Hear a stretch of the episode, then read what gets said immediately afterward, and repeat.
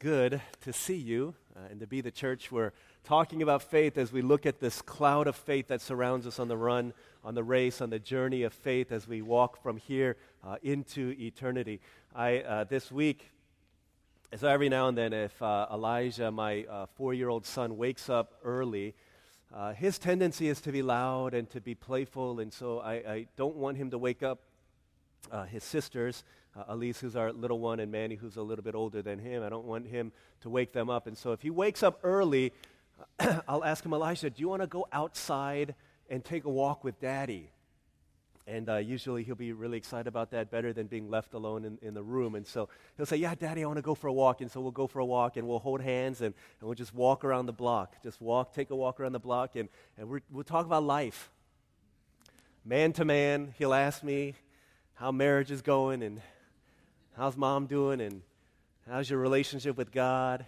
Is your heart pure? And are you seeking Him? And um, he'll think those things. He doesn't verbalize them because he's a man of few words. But uh, we'll have these deep talks and these deep conversations as we talk about life and just chop it up over uh, a journey around the block. And this week, on uh, one, of the, one of the days, he, we woke up and we're taking a walk. And I said, Elijah, your birthday's coming up very soon. And he got really excited about that. His birthday is uh, a couple weeks out.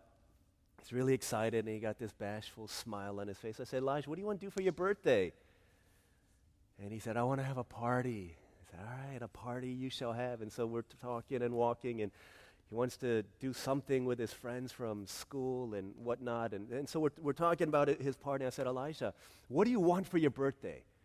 Do you want presents for your birthday? And he said, Yeah, I want presents. I said, Elijah, what kind of presents do you want? What do you want for your birthday this year? so he kind of like bashfully looked up and he, you know, awkward. He didn't say anything. And so I took this as a teaching moment. And I said, Elijah, a few years ago for mommy's birthday, uh, she had a party. But instead of telling people what she wanted for her birthday, for herself, she said, There's some people who are hurting and who are in need. And mommy said, Instead of giving me presents, I want you to give money so that you can help those people who are in need of help. So I said, Elijah, do you want to do that also? Do you want to help people? So instead of you getting presents, all your presents will go to people who need it. And he, he looked at me kind of awkwardly and he didn't say anything. And so I, I assumed that he didn't understand the question. So I said, Elijah, do you want to get presents this year or do you want to give them to other kids who might need them more? And he said, Daddy, uh, I want presents for me this year. so I said, okay. Uh, but I, I didn't want to let him off that easily. So I said, Elijah, how about this?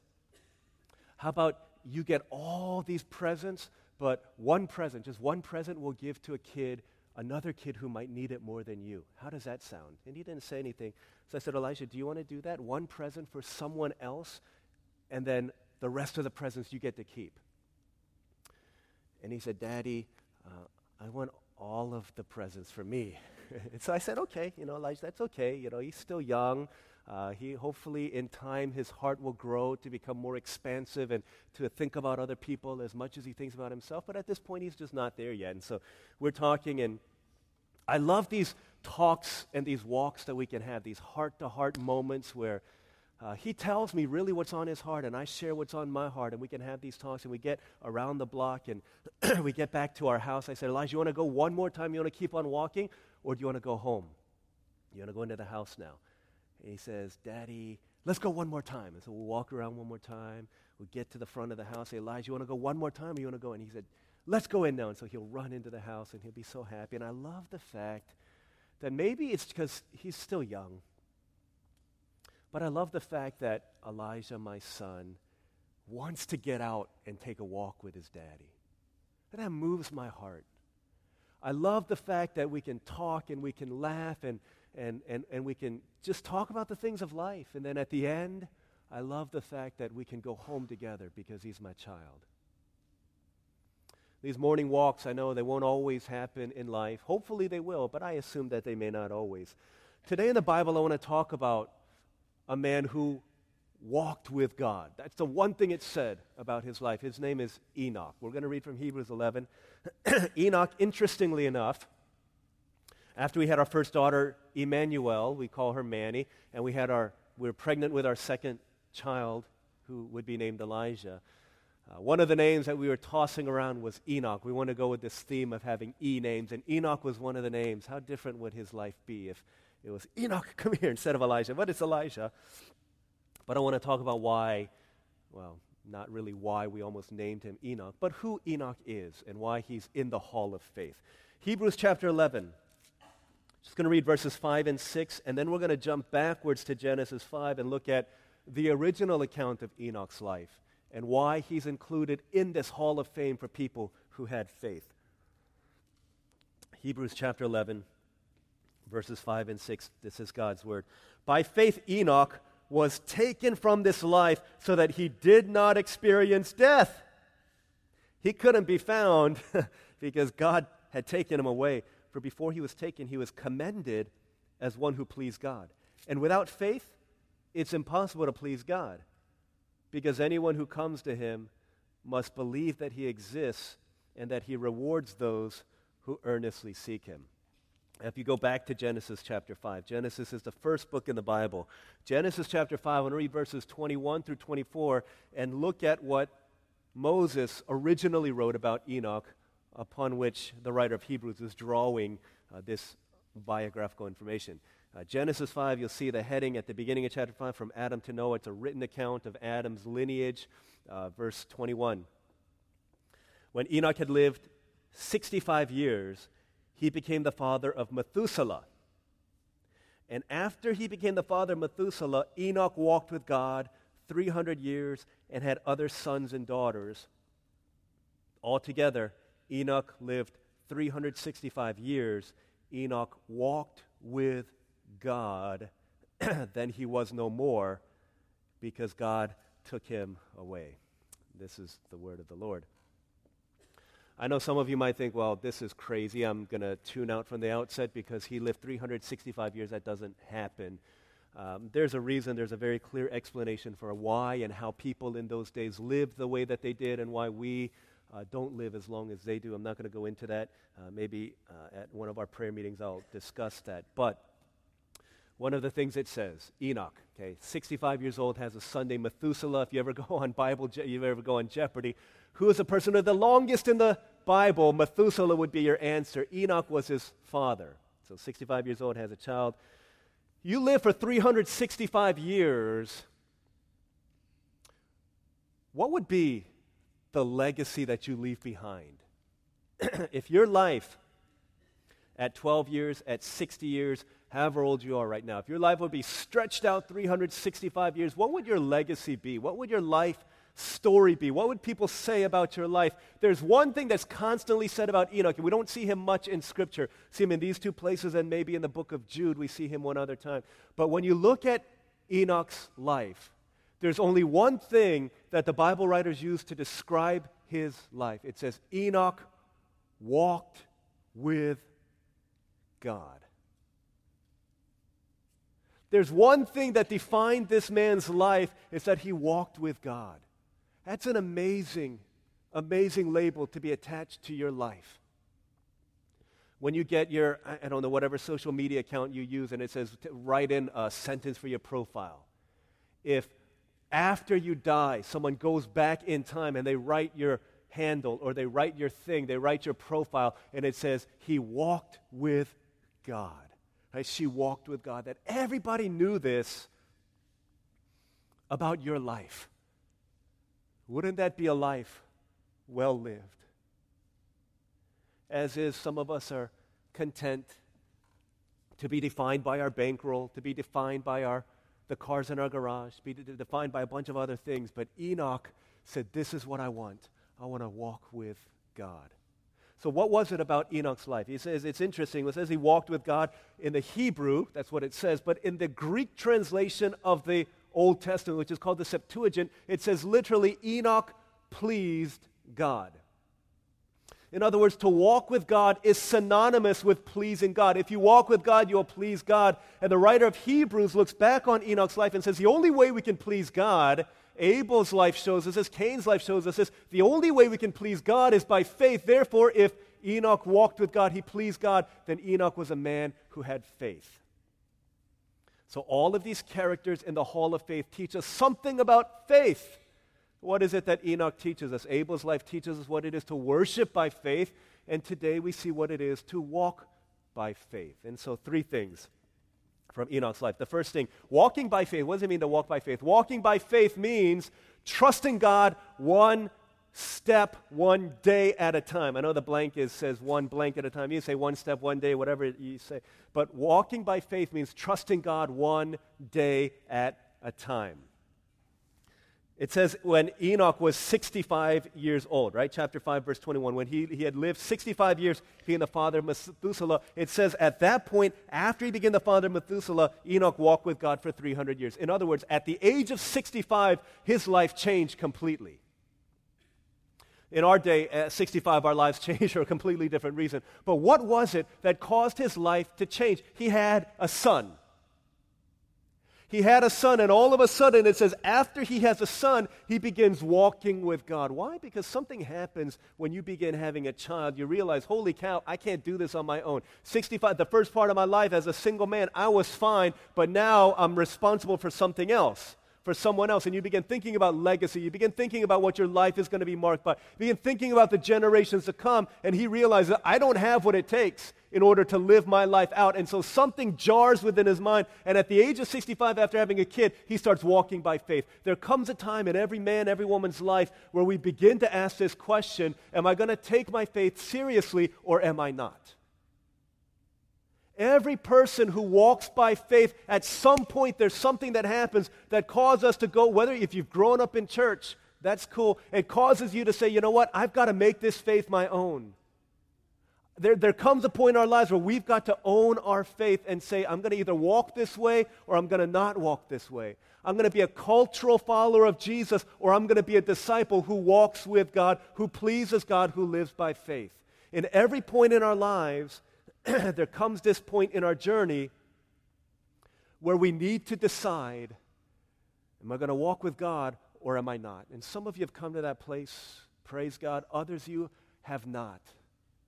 But there will come a point in reckoning where you need to make that decision. Am I going to walk with God? Am I, am I going to get serious in my walk with God? Or am I not? Am I going to continue in this way? At 65, he walked with God, and it says for the next 300 years of his life, he walks with God. This is, how do you do this? Because here's my everyday struggle, my everyday reality. My heart prone to wander. Lord, I feel it, prone to leave the God I love. That's not 300 days. I'm talking 300 minutes, 300 seconds. I have a difficult time walking with God for that long, but He walks with God for 300 years. How do you do this? The same way you used to hear when you were a kid. How do you eat an elephant? Do You know how to eat an elephant? You eat an elephant piece by piece. How do you walk with God? How do you walk in faith? You do it day by day, step by step. When I pick up my daughter Manny, I pick her up from school. Uh, she's just at that threshold where she's too close to get a bus to school and too far to walk. And, so I, and, and I, I want to drive her to school. I want to walk with her. We park at uh, across the street at a church, and then we walk to school, and I walk her in. Uh, I, I hug her, I kiss her, I put her backpack on her, and she says, Watch me as I go, Daddy. And I watch her go, and she's waving bye bye until she turns a corner and she's gone. I love that part of my day. and as she's walking, I'm just praying for her, Lord, may she shine your light today in her school. May she be a blessing.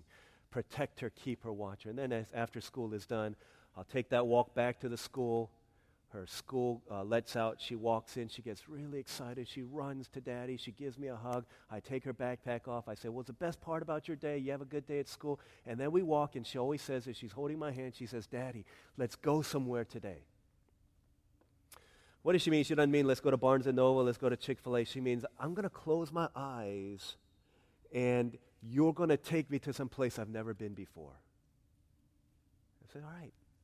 Says, Daddy, where are we going today? Some days we go to France and we walk by, listen to the French speaking people, smell the fresh baked baguette as it comes out of the oven. Look on the left side, you can't look, your eyes are closed, but you can see the Alps, and on the other side, the Eiffel Tower, the Champs Elysees, all of these things. And she's so excited. She's like, Daddy, what do the people look like? And on other days, we'll go to, we'll go to Mexico and we'll be hanging out on our way to the villa in our hotel, which is our house. And she'll get there and she'll be so excited. So one day, a couple weeks back, we're going to outer space. And she was so excited to go to space. And so she says, Daddy, uh, hold my hand and tell me when we have to step up. Tell me when there's a car coming. This is really bad parenting, actually. You shouldn't do it because, like, cars are whizzing by her. And it's like, Daddy, what was that? And I was like, oh, don't worry. That was just a Martian flying by. And, and uh, her life is perilously in danger. But she's completely at, in, at trust, walking with her daddy, holding my hand.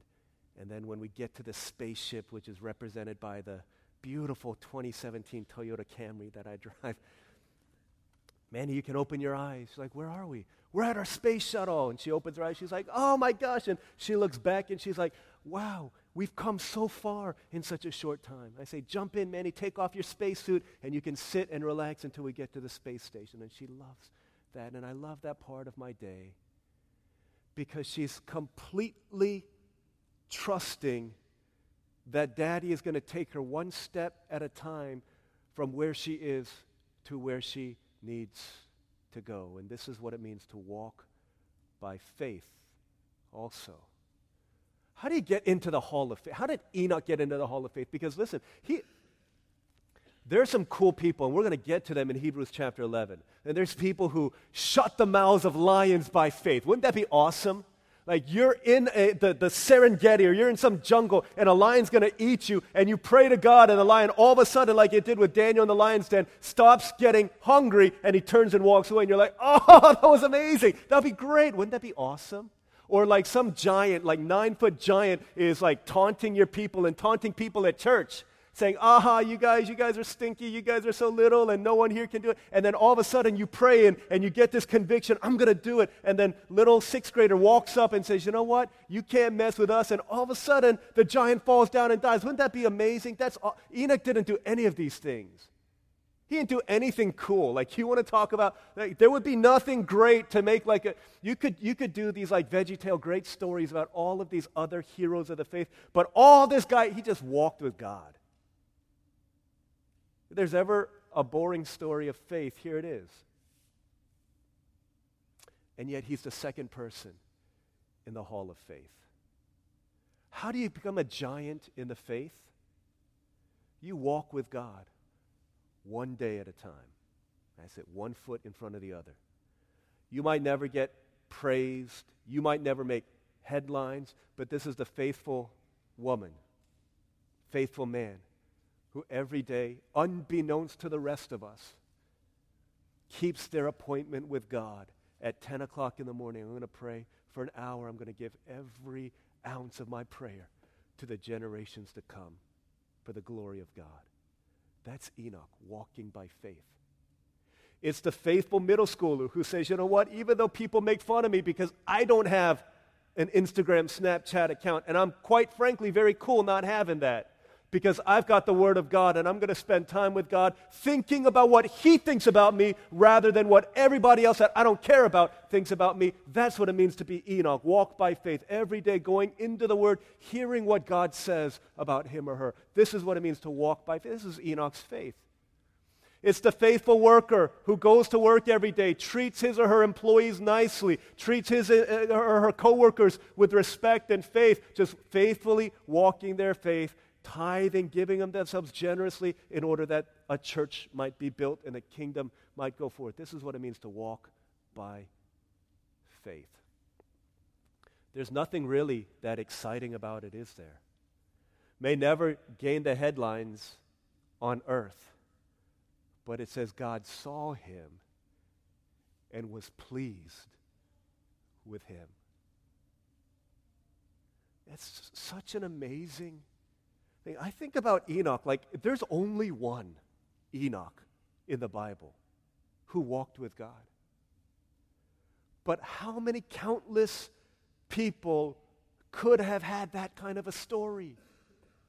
Could have had that kind of a testimony? That all of these people, all, when their, their life was done, people said of them, He, she walked with God. You may think, I can't walk on water. I can't knock down a giant with a sling and a stone. I can't bring down fire from the mountains, but here's one thing you can do. You can put one foot in front of the other day by day, and you can walk with God. And this is what it takes to make a spiritual giant 300 years, just one day at a time. Faith by faith, by faith by faith, step by step, walking by faith, trusting the God whose hand is holding on to you. This is what it means to walk by faith. And every single one of us, the doors of the hall of faith can be opened up to us if we realize this is what it is. And as you do this, man, this is where every David who slays his Goliath begins. The reason he had no fear in the face of Goliath was because he is a shepherd, faithfully following his calling, fighting off lions and, and, and wolves that tried to attack his sheep. That's what God was doing in that time. Step by step, day by day walking with God so that he could be the faith filled giant that delivers the people of God when he was called upon to exercise faith. That's us. That's every single one of us, from the youngest of us to the oldest of us, from the healthy of us to the least healthy of us.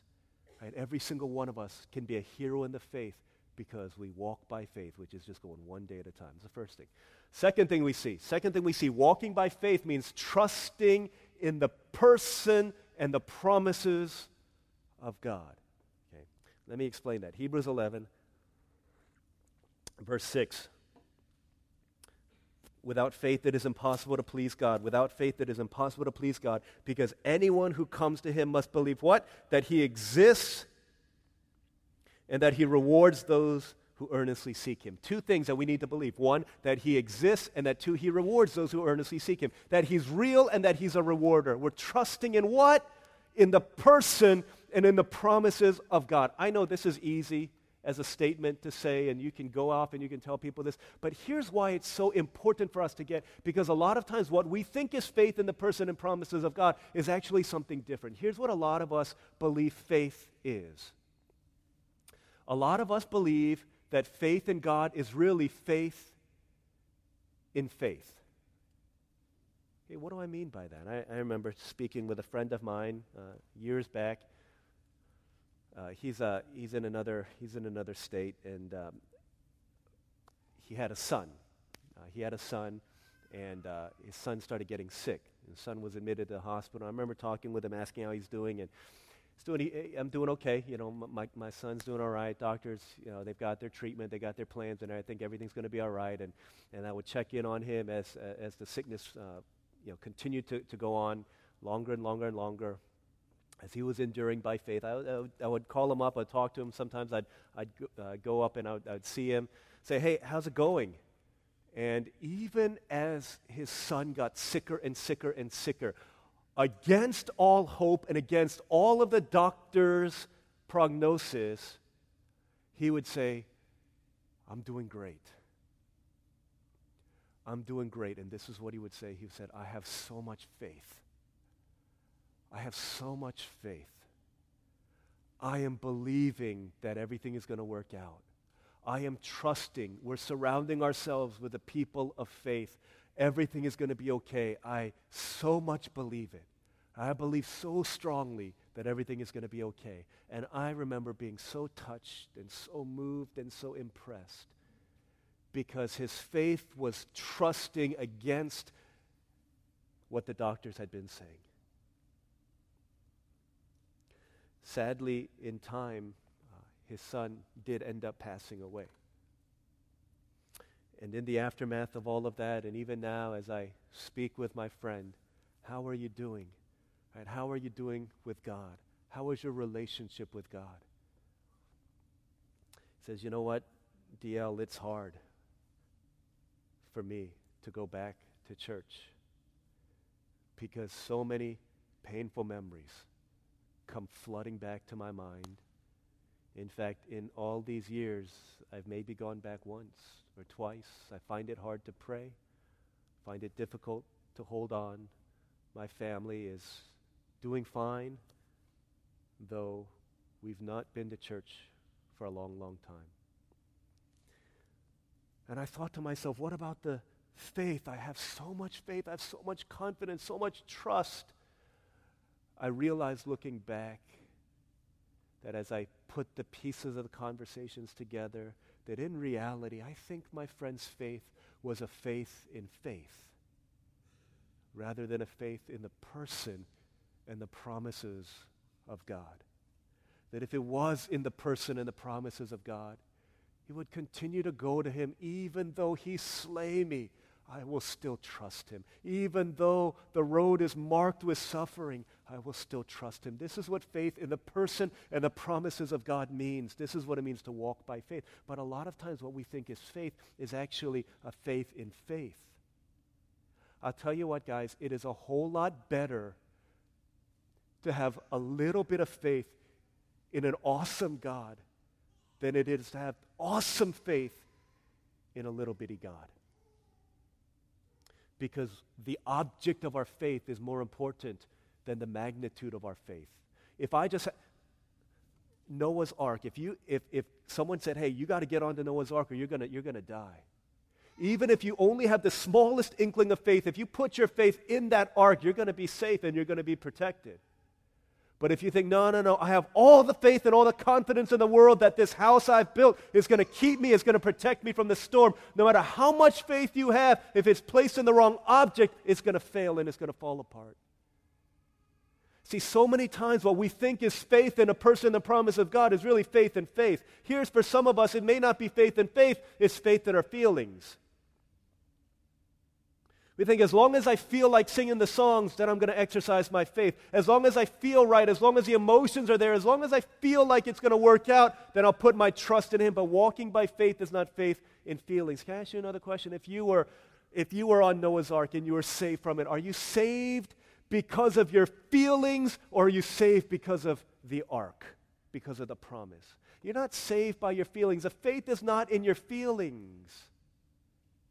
Faith is in the person and in the promises of the God who stands behind the promises to uphold you. And for some of us, our faith and our walk of faith is really a walk in feelings. So let me ask you, as you're singing these songs about the greatness of God, how great is our God? You, uh, age to age, He stands, and time is in His hands. How many of you felt like I can't sing this song because I don't feel these things to be true? Ruler of the nations. I can't sing this song because I don't see it in my home country of Korea. I don't see it in Iran. I don't see it in North Korea. How many of you guys feel like that? I can't sing because I'm not feeling these words. Then your faith, as strong as you think it may be, needs to be shifted from your feelings to the person and the promises of God. This is what walking by faith really means. It means, whatever my lot, thou hast taught me to say in faith and in trust in who you are and in the promises that you've given, it is well, it is well with my soul.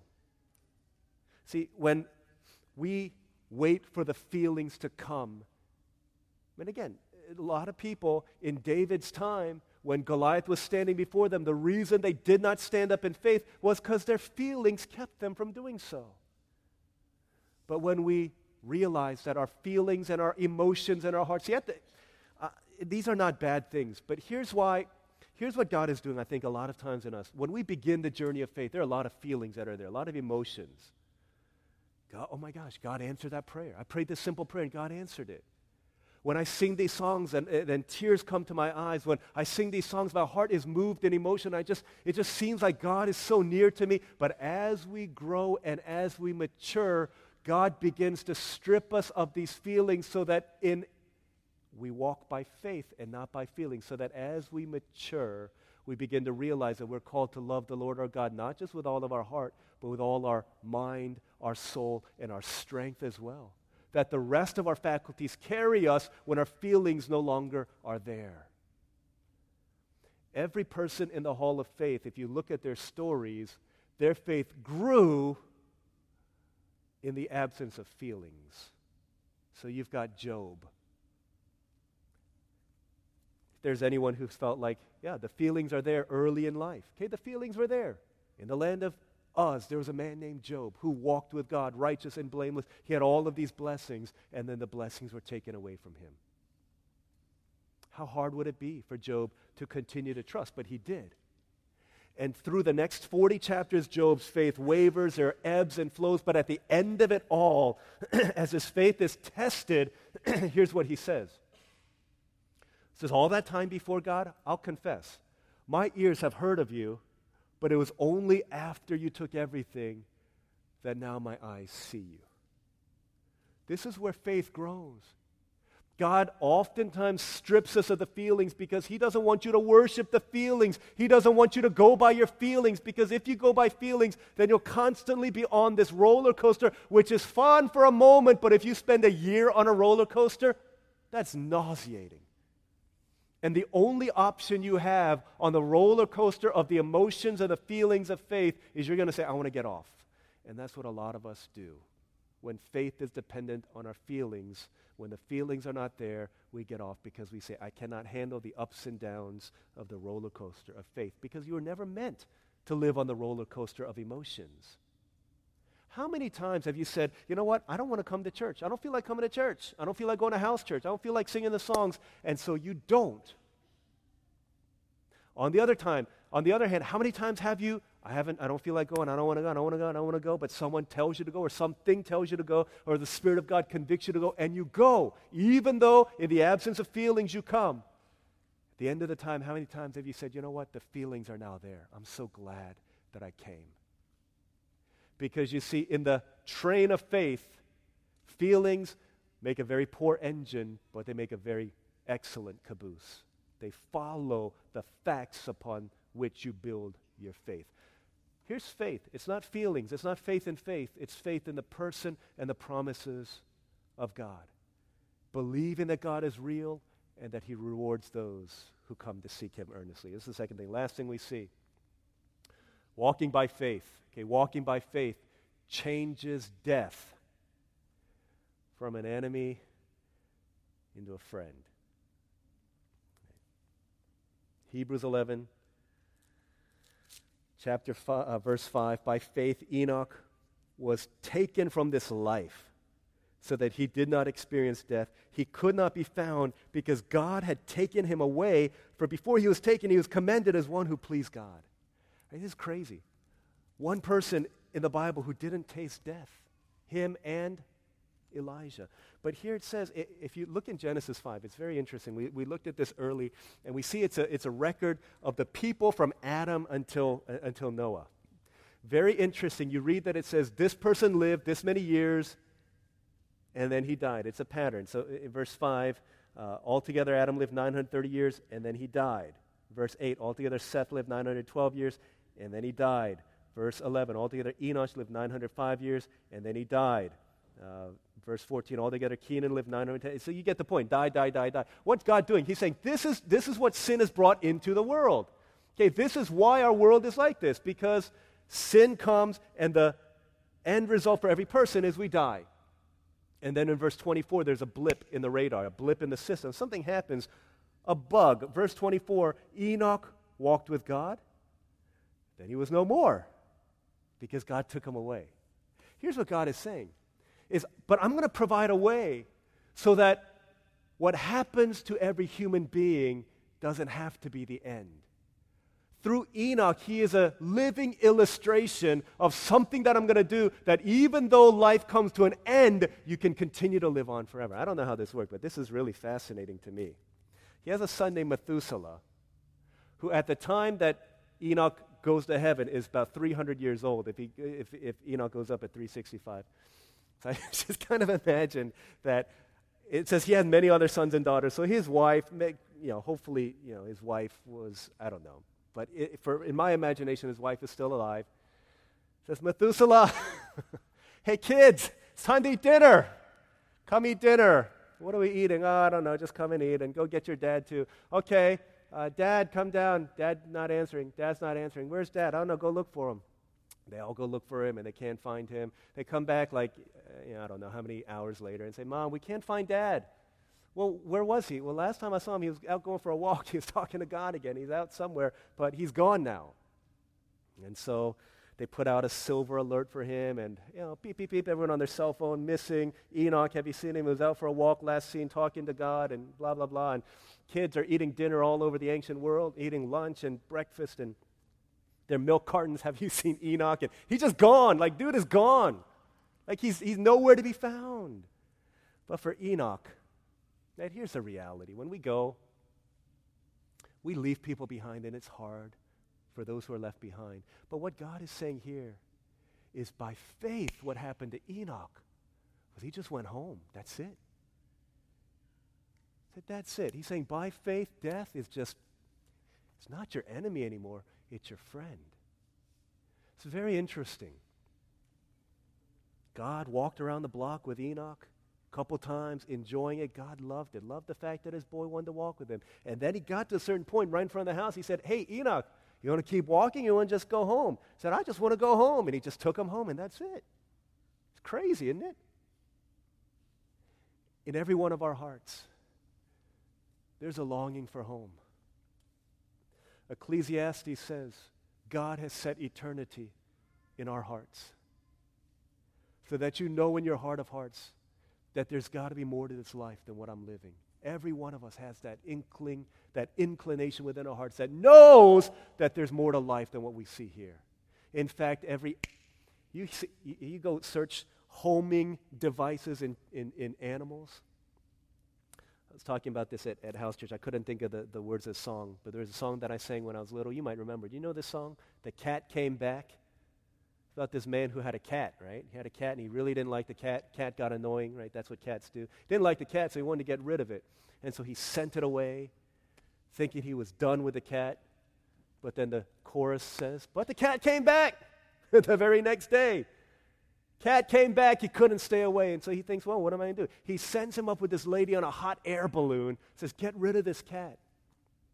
Sends this cat away on a 90 mile. So the cat ends up 90 miles away from home. He thinks he's finally done with this silly, dumb cat that sheds all the time. I don't like that cat. Just purrs and its eyes glow in the dark and it scares me at night. And so, but the cat came back the very next day. Cat came back. He couldn't stay away. So here's what he does he sends him off with a dude on a train. The train crashes. Everyone on board the train dies. It's a gruesome, gruesome story. But the cat came back the very next day. Why? Because a cat has a longing. He knows where home is. It happens not only with cats, you see it in homing pigeons that were used by Genghis Khan. Pigeon will go and land somewhere it's never been before, and then he finds its way back to its home. It's like that in, in the movie Happy Feet, right? Emperor pigeons, uh, penguins do this also. They dance around in their homes, and then the woman goes away. The woman penguin, the female penguin, goes away for four months to eat, right? You know this? They eat, eat, eat, eat, eat, while daddy takes care of that newborn baby penguin. And then four months later, how would she know? But she just has this GPS homing device in her that leads her back to the exact point where she left the family behind. Because even within animals, there's a longing for a place to call home.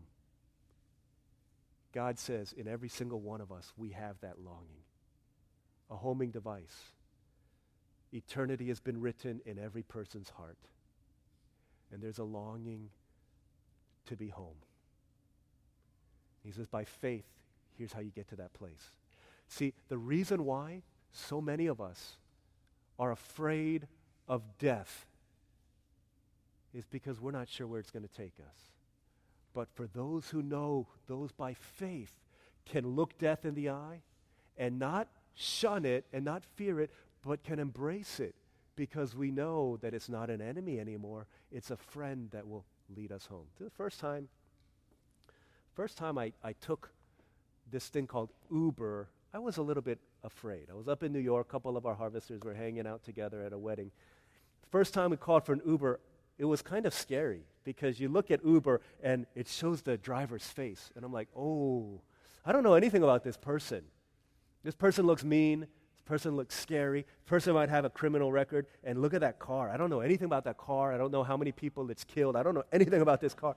And then the car rolls up and it's this big, dark, black car. And I'm like, oh my gosh, I wonder if there's like dead bodies. I don't know anything about it. Uber can be a scary thing. And the time we're driving in the Uber, like, oh my gosh, sweating bullets, and the guy's trying to persuade us that it's going to be okay. And then by the time we know it, he's dropped us off at home. Since that time, I've seen many Ubers come and go. Some of them seem like they came way too soon. Some of them seem like they came too late. But for the most part, most of these Ubers came right on time. And all of these Ubers would take their people from where they are to where they need to go. And what the writer of Hebrews and the writer of Genesis is saying is that for Enoch, death was just an Uber, just taking him home. Not something to be afraid of, not something to be seen as an enemy, but it's a friend that takes him from where he is to the place he finally call home. He can see his God and find his eternal rest. Eternity and home is set in every one of our hearts. Enoch was able to get to that place, and what he's saying, hey, you know what? For the believer, it's just a continuation of your journey. How? Well, before Enoch was ever there, there was another walk that was being taken. Before Elijah and I ever walked around the block, God said to his son, his own and only son, Now the time has come. It's your birthday, Jesus. And it's time for you to go down to the earth. It's your birthday. Now, Jesus, I don't know if this really, a conversation like this happened, but if you can imagine, maybe, because the end result is the same. Jesus, for your birthday, what will it be? What do you want for your birthday? Christmas Day. What do you want? When he was born, they gave him the worship of just a few wise men and the gift given to kings. But the reason for Jesus' birth said, Here it is, here it is. Everything I have, I'm given to my people. Every gift that could possibly be given to me, I give it all to them. Every righteous act that I've done, credited to their account. And not just one present, not just one gift, but my life. I will give my life. My life for their life. The righteous for the unrighteous. And after I give everything I have, then, Father, I'll come back home and I'll open the door so that they can come home as well. We have a longing for home, every single one of our hearts. And because of Christ, it's possible for us to get to that place. He's paid everything. He faced the enemy of death in order that now death can simply be a friend who, by faith, in Jesus Christ takes us to the place where our hearts know we were meant to be. That's your inheritance. That's our gift. It's only received by faith. Let's pray.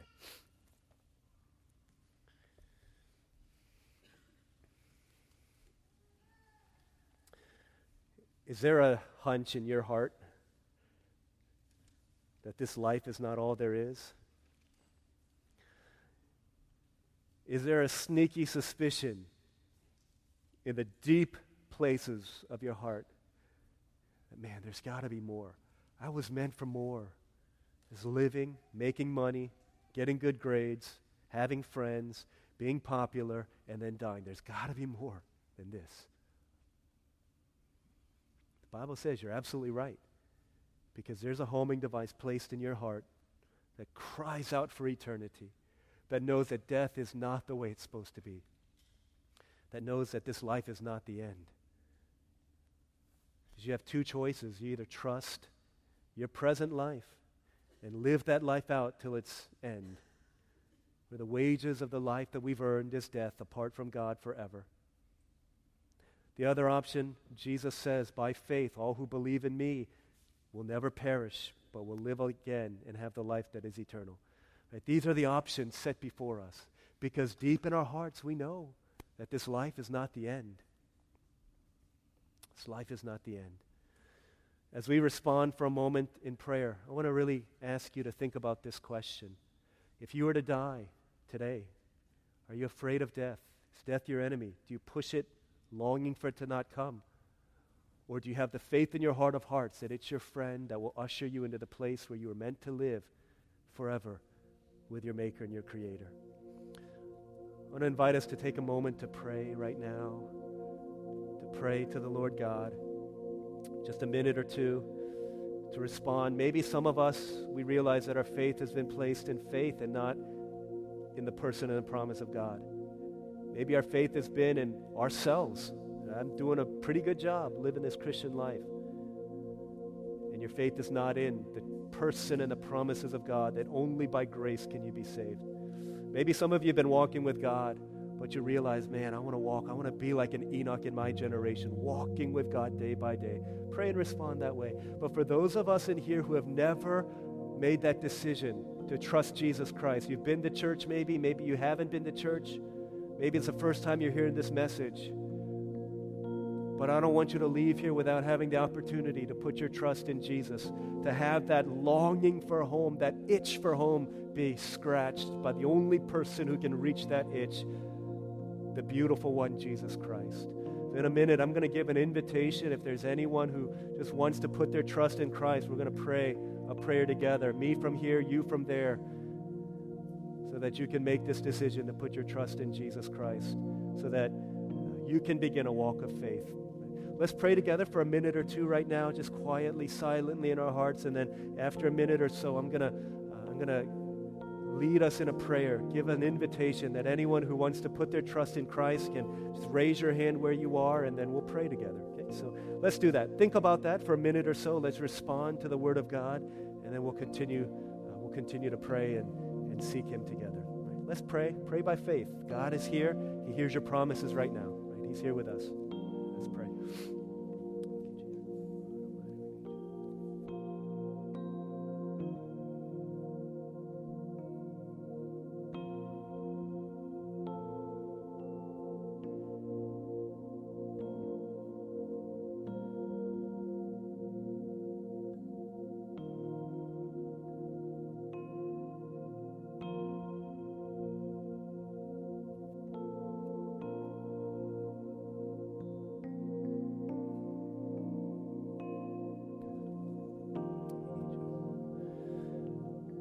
Don't want you to mistake this.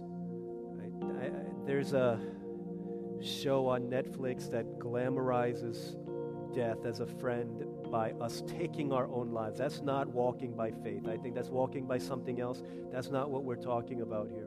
Walking by faith means we live fully for God, and then when it's time for us to go, when He calls us home, we don't fear, right? we move towards it. For those of us in here who have already made a profession of faith in Christ, no fear in death, no guilt in life. This is the power of Christ in you. Let's continue to pray quietly in our hearts. But for those of us in here who have never made that decision to put our trust in Jesus Christ, to be the remover of death, the destroyer of death, and the giver of life eternal, the one who brings us home. I want to give this simple invite here. If that's you, like I need Jesus, I'm scared to die. But if what you said is true, then Jesus can give me life that is eternal. Even though I die, I can live forever. If you're hearing this and you're like, hey, that's me, that's me, DL, that's me, Pastor, that's me. I just want to invite you from where you are as we pray, as our eyes are closed. Just where you are, you can raise your hand, just as an indication. Say, yeah, that's, that's where I'm at. I need this Jesus. Yeah. Praise God. Thank you. Okay, you can put your hand. Yeah, see. Yeah. Praise the Lord. This is me. I need I need Jesus in my life. I need this hope, right? I need this hope in my life.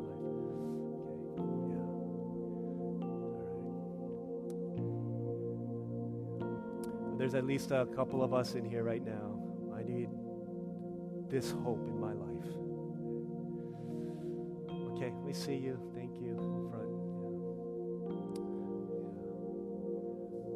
This is uh, the most important decision ever made. What are you going to do with Jesus?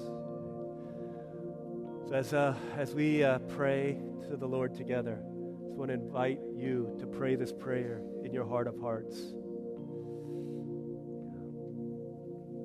I'm not going to give you the time to repeat, but just in our, in our hearts, let's make this prayer our own, whether first time or we've prayed this many times in our hearts. To be reminded of the truths of the good news of Christ. Father in heaven, thank you that I was made to walk with you. Thank you that I was made for home. This is what Enoch's life shows. Thank you that death came into the world because of the rebellion against you, but you provided a way in order for death to not be the end, but for it to be a doorway, a mere change of address notice that changes our eternal destiny, that changes where we live from this earth to heaven. I admit and I confess that I deserve the consequences and punishment for my sin. Maybe I wouldn't call it sin. Maybe I haven't called it sin.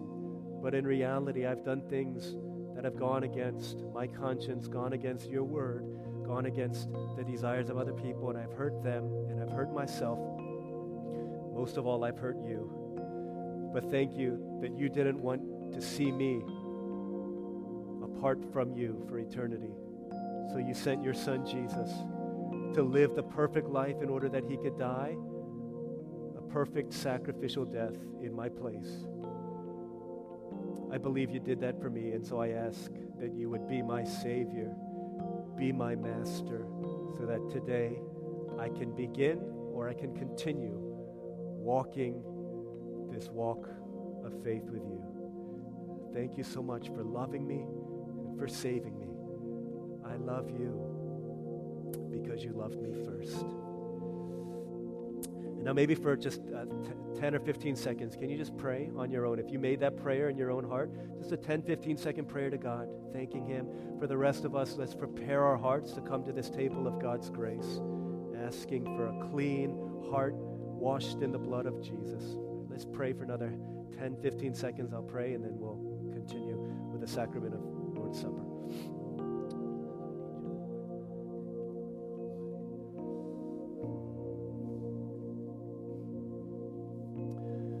Father in heaven, thank you uh, for grace so free, for a love so real. Would you meet with us through this song and through this sacrament? May we see Jesus. May we be led to him. May we know that even in this right now, your word reminds us that we're taken up into the heavenly places where the communion of saints in the cloud of faith join us in this moment the presence of God. May we be encouraged to know that we're not alone in the faith. May we run this race for you. Meet with us here. May our hearts be renewed, our souls strengthened through this time. In Jesus' name we pray.